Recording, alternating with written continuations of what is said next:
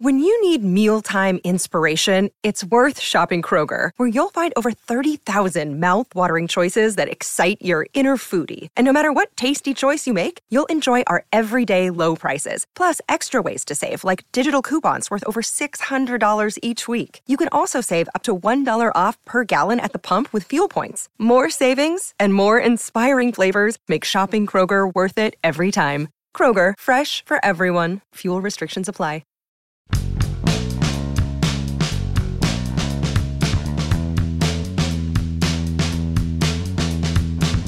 Over the course of 136 years, one can find amazing history, backstories, data, statistics, anomalies, quirks, and you will never find one that is more unusual about your Pittsburgh baseball club than the fact that it has never produced a truly great pitcher. Oh, think about it. Good morning to you. Good Thursday morning. I'm Dan Kovacevic of DK Pittsburgh Sports. This is Daily Shot of Pirates. It comes your way bright and early every weekday if you're into football and or hockey. I also offer daily shots of Steelers and Penguins where you found this. Brewers 4, Pirates 2 here in Milwaukee. The crew swept the three game series in what was eminently predictable when you looked at who they'd have on the mound.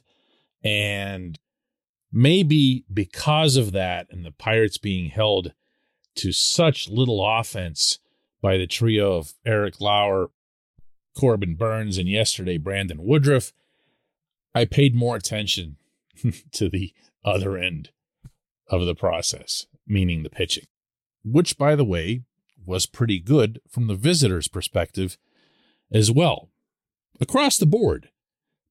But there were two guys who really jumped out. The first came a couple nights ago when Roansy Contreras took the mound because every time he takes the mound, it's eye candy. It just is.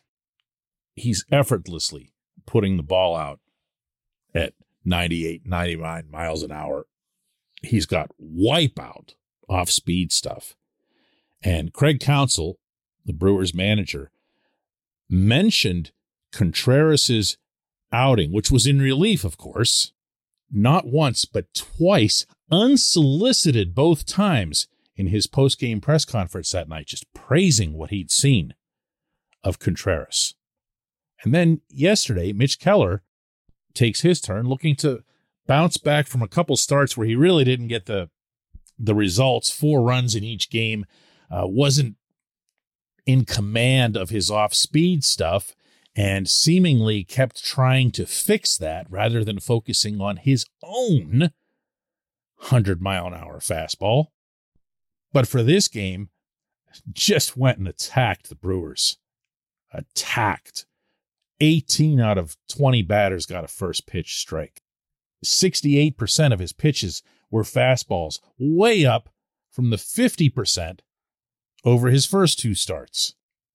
And even though he gave up the Rowdy Tellez home run early on on a pitch that really nobody should have been able to get a barrel on, it was inside, it was 96 miles an hour, and it was right where Andrew Knapp, the catcher, wanted it even with that, he visibly gained confidence. There was some of that strut, some of that swagger that I'd been describing for you from down in Bradenton. You know, like he knows he can be a big deal now. He's got that big fastball. Well, he went out and used it, you know, and he he he really did. Listen, listen to his response when I asked just how it felt to pitch that way yeah, um, it feels really good to finally get results, and uh, it's been yeah since spring training since I've gotten results. I mean, I feel like I've been throwing the same stuff, maybe maybe a little bit uh, different sequencing here today, uh, more fastball heavy, but. Uh, yeah, to finally get the results is it's very relieving and just finally got a good one. Now let's roll. That's not an accident. I can tell you, I spent a fair amount of time with Keller all week up there in Milwaukee. And he hadn't lost anything. He was just looking for a reward, I think, to show everyone else what he was feeling inside. And you know what? Good for him. Great for him. And where both pitchers are concerned, potentially, finally, someone great for the Pirates. This portion of Daily Shot of Pirates is brought to you by our friends at North Shore Tavern, that's directly across Federal Street from PNC Park. It's home of Steak on a Stone, an eating experience, underscoring the word experience. The steak is brought to you partially cooked on an 800 degree stone, and you do the rest. It's a ton of fun, it's a great meal, and it's a baseball atmosphere like no other in Pittsburgh. North Shore Tavern, right across Federal Street from PNC Park.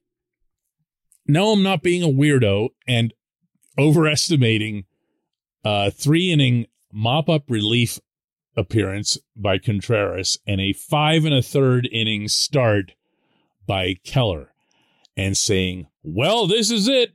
First great franchise pitcher. Okay, I'm I'm not an idiot.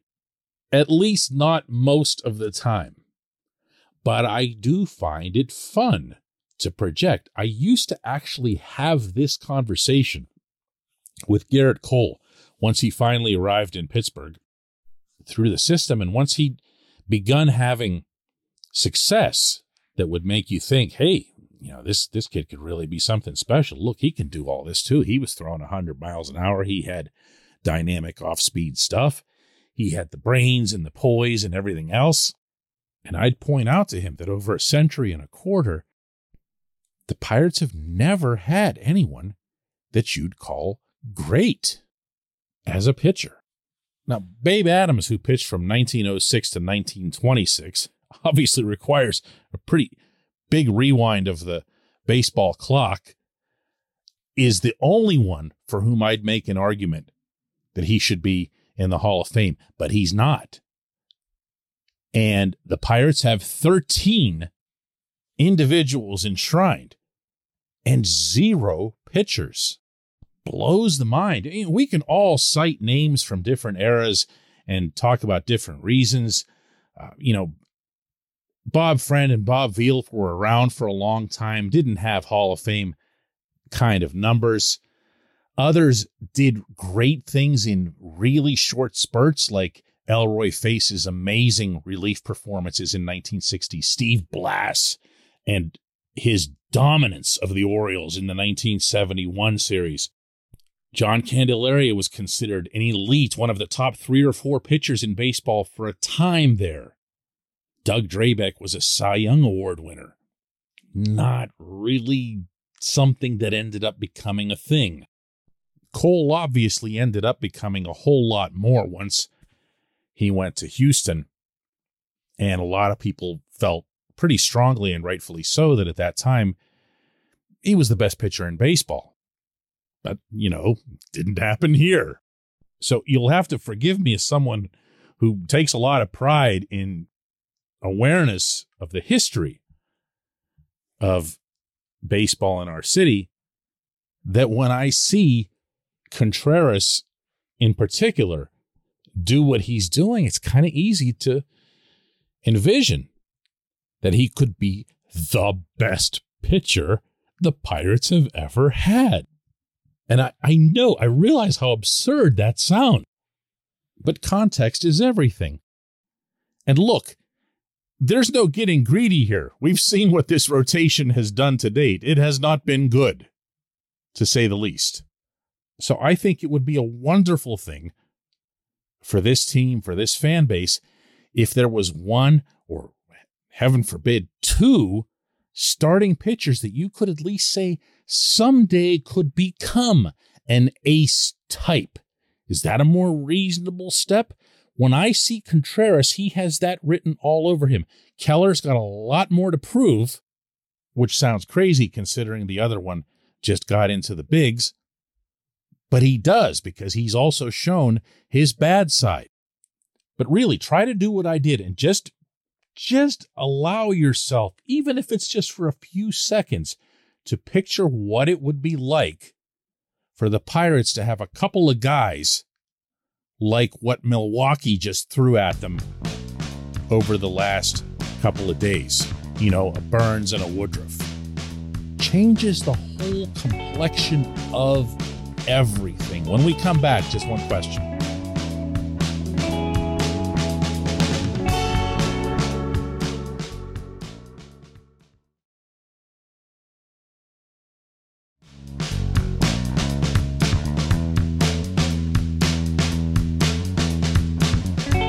Time for J1Q, and today's comes from Jay in Virginia.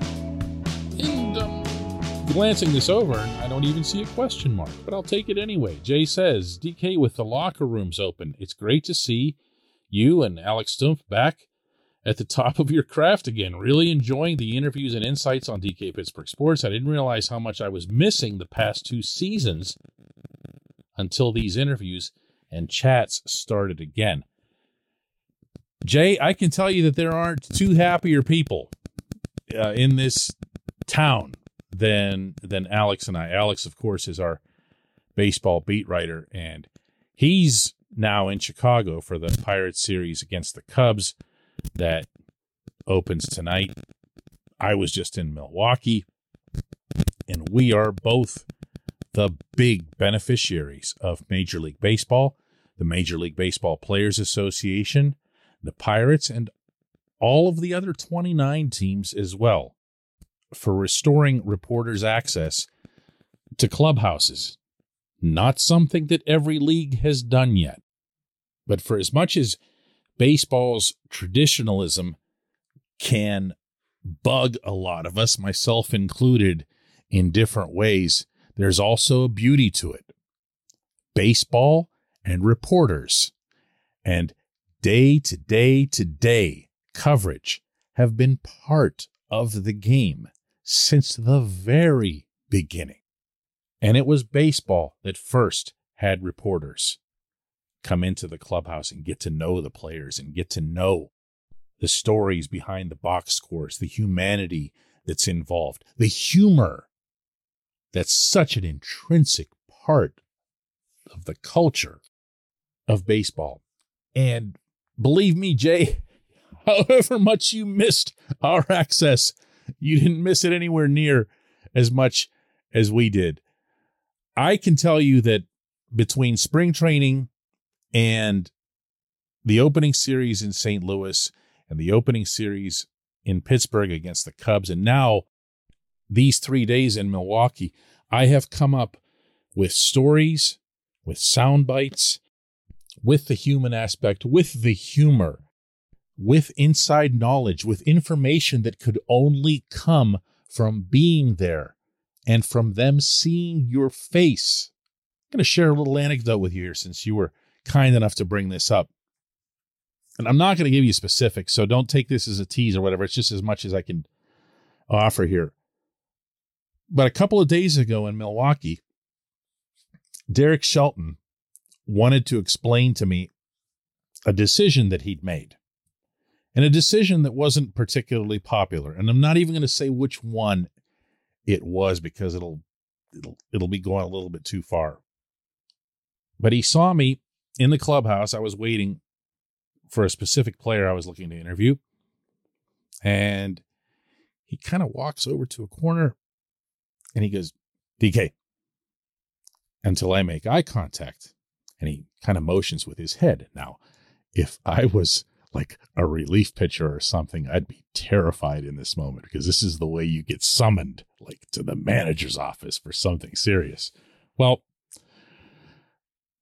this wasn't that. This wasn't that. Uh, we went down the tunnel and up into the dugout, and this whole thing took no more than a couple minutes, but he gave some background on it. And he explained why he couldn't elaborate on this in public, but he wanted me to know for my background. Not to make himself look better or to try to curry favor or whatever, because that actually wouldn't make sense. Otherwise, you'd want me to go running and printing it, right? Instead, just on a personal level, I think he just wanted to let me know that he, he hadn't been lobotomized or something. You know, he, just wanted to say, hey, listen, this is how and why. Okay. And to be honest with you, that's no different than the way I'd handle a similar situation if, let's say, that I had asked some embarrassingly incorrect question. And yes, it does happen where I'll just like, I'll get somebody's name wrong or a situation wrong. And whoever it is, whether it's a manager or a head coach of another team in another sport, they'll just kind of tilt their head at you like, are you dumb? Really? How long you been doing this job? And I would want in that situation to find time and space to say, hey, uh, you know, I'm sorry about that question the other night. I kind of put you on a spot with something that was really, really dumb and misinformed and whatever, and I'll strive harder to not have it happen again. These are things that happen when you're right there. They make a difference in the coverage. It's not just the videos and the quotes and and the explanation for how and why a home run got served up or a home run was hit by your side. It's about what it takes to really, really get to know your favorite team and the people who are within it. And man, Jay, I, I haven't been this happy about anything in quite a while. And I'm really looking forward to that access being restored in the other sports as well. So I can do the same kind of work on the Steelers and Penguins? I really appreciate this question. I appreciate everybody listening to Daily Shot of Pirates. another one of these tomorrow.